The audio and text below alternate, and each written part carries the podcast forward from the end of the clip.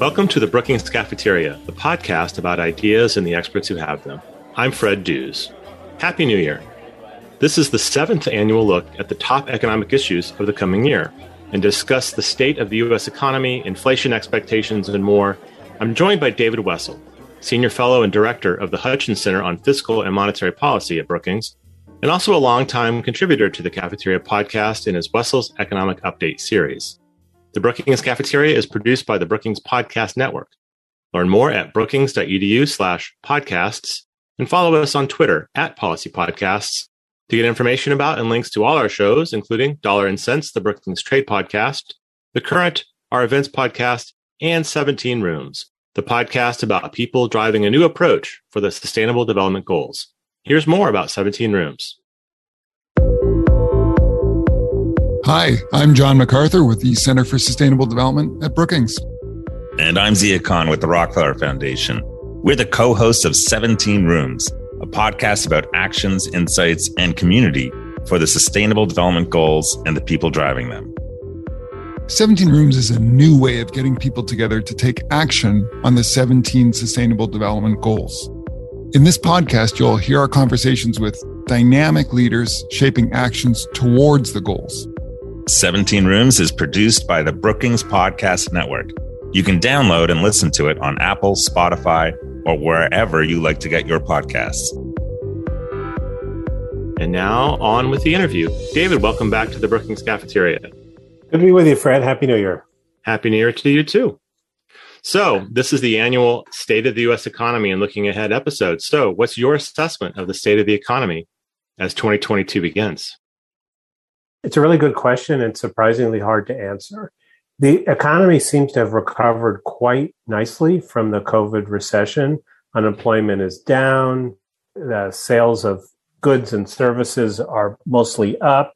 And then comes Omicron. So my guess is, but I really want to underscore it's a guess, is that we're going to have an awful January.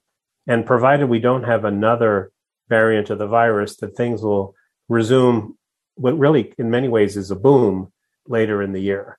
There are two big questions. One question is Will the workers who have stayed on the sidelines of the economy during the pandemic come back or not?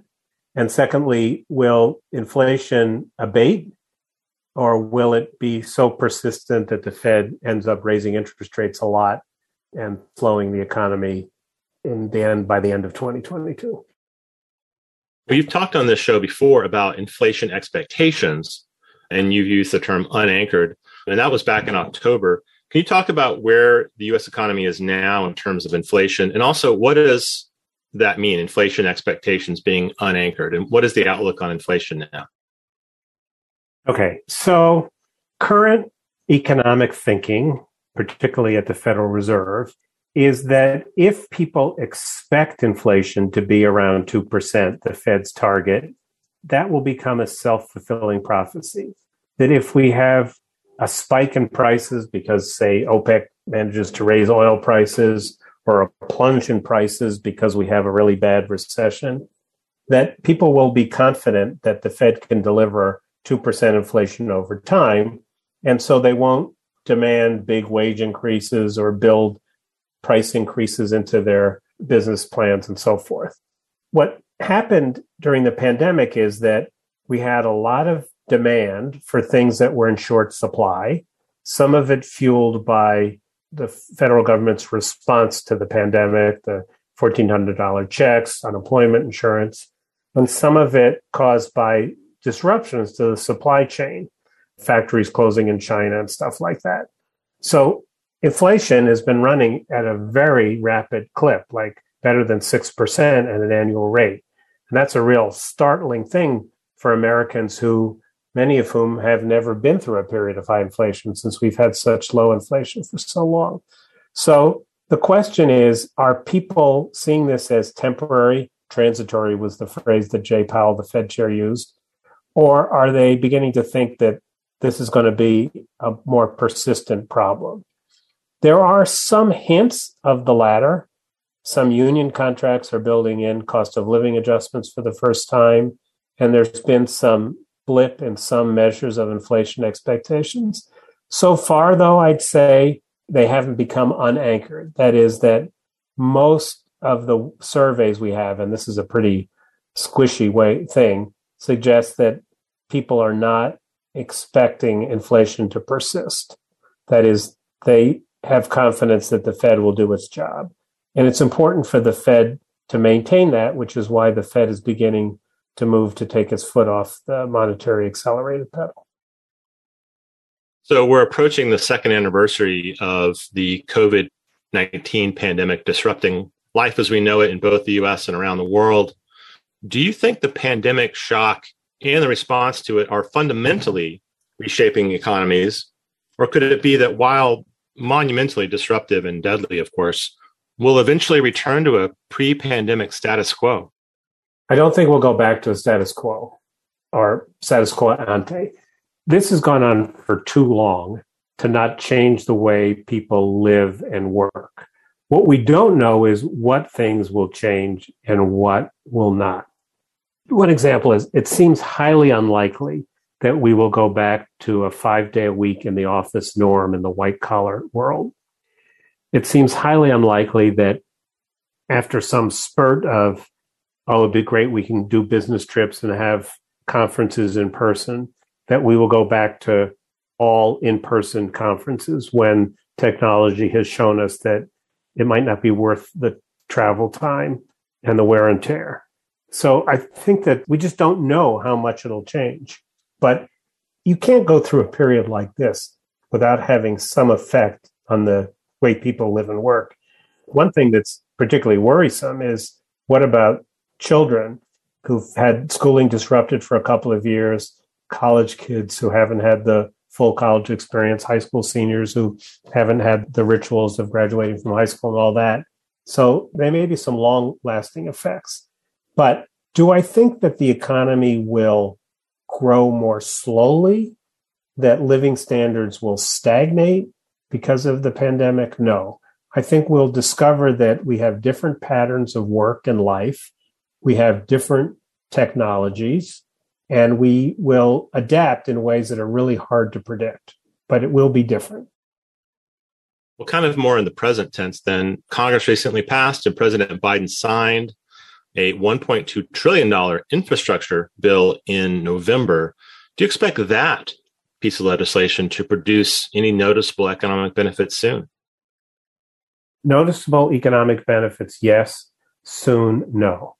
So, the very nature of government infrastructure spending is that it takes a long time before it actually gets into the economy and gets done. But that's okay because some of these are long term investments.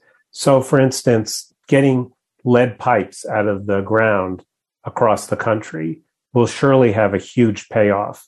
We know that lead in the water really hurts kids, their development, their ability to earn a living, and all those things, so that over time we'll be better off, but that's going to take a while.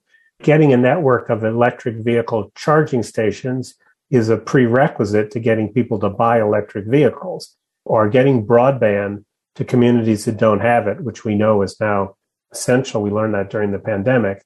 All those things will take time. So it is a good investment in our future that will pay off, but I don't think we'll have seen many of the benefits a year from now. So, kind of related to that question, since it's such a massive piece of federal legislation, you wrote a book published last year, Only the Rich Can Play, in which you told the story of an overlooked at the time provision of the 2017 Tax Cuts and Jobs Act that was meant to address left behind communities, but it's turned out to be a tax haven for wealthy people. Is there anything like that in the infrastructure law? The short answer is I'm sure there is. And the long answer is, but I don't know what it is. One of the things that is a problem is when we do these huge pieces of legislation, which go through very quickly, there's all sorts of things that get stuck in they don't like put a little red flag on it and say, look at me.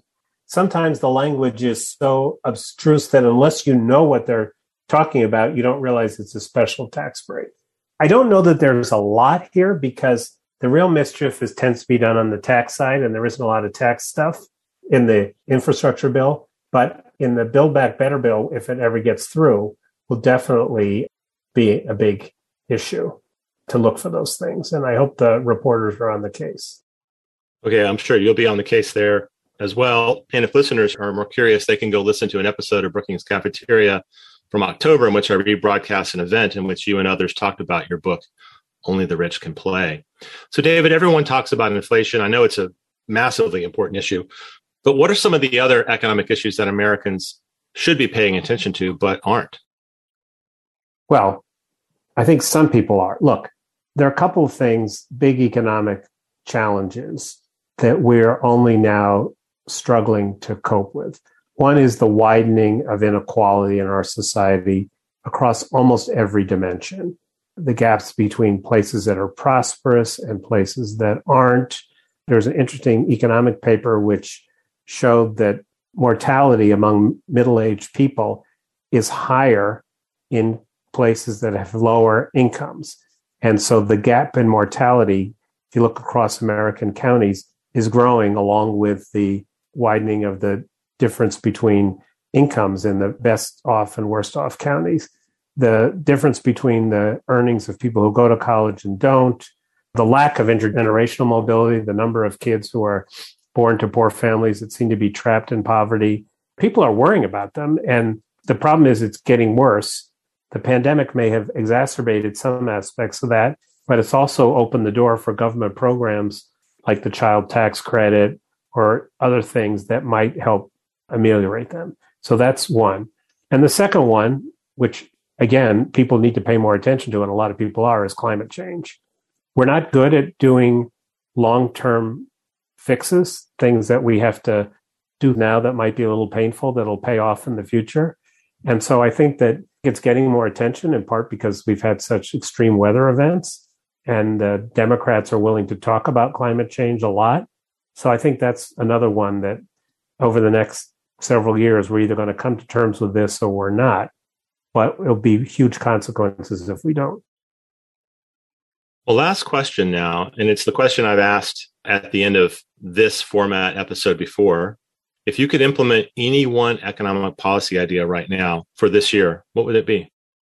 So, to pick up on my answer to your last question, Fred, I would say a carbon tax. We need to do something to address climate change. It's going to be hard, not impossible, to do it with lots of little fixes, trying to regulate here, subsidize there. Like many economists, I agree that one way to make the market work for us is to put a tax on carbon so that then consumers and businesses and governments have an incentive to go to cleaner technologies so we can head off catastrophic climate change. But if you ask me the odds of that happening this year, I'd say they're, if you could go below zero, that's where I'd put them. Well, I guess we'll have to leave it there then. David, thanks as always for sharing with us your time and expertise on the Brookings Cafeteria. You're welcome. It was a pleasure to talk to you, Fred. You can learn more about David Wessel, his research, and the Hutchins Center on our website, brookings.edu.